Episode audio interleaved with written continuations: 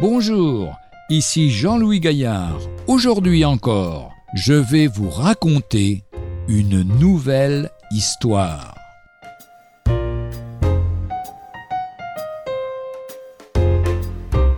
Courage et confiance. À la fin d'une journée particulièrement chargée, je me couchais à une heure tardive. Ma femme dormait déjà, et j'étais sur le point de m'assoupir quand le téléphone sonna. Une voix en colère dit Écoute, sale type, nous en avons assez de toi. Avant la semaine prochaine, tu regretteras d'être venu ici, à Marseille. Je raccrochai, mais le sommeil était parti. Je sortis du lit et commençai à arpenter le plancher.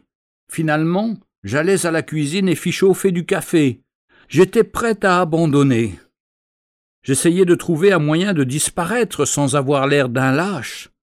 Dans cet état d'épuisement, alors que mon courage était presque entièrement perdu, je décidai de remettre mon problème à Dieu.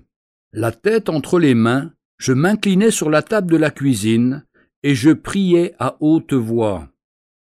Ce que je dis à Dieu cette nuit-là est encore vivant dans ma mémoire.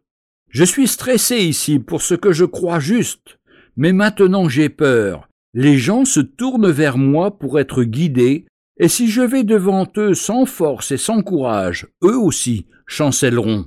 Je suis au bout de mes forces, il ne me reste rien, j'en suis venu au point où seul je ne puis plus faire face. À ce moment même, j'eus conscience de la présence divine comme jamais auparavant. C'est comme si je pouvais entendre la tranquille assurance d'une voix intérieure. Debout pour la justice, debout pour la vérité, Dieu sera toujours à tes côtés.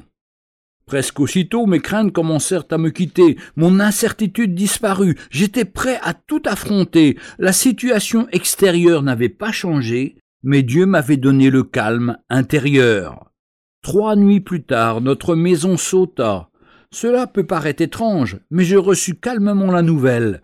Mon expérience avec Dieu m'avait donné courage et confiance. Fortifie-toi, ne t'épouvante point, car l'Éternel ton Dieu est avec toi. Josué chapitre 1 versets 1 à 9.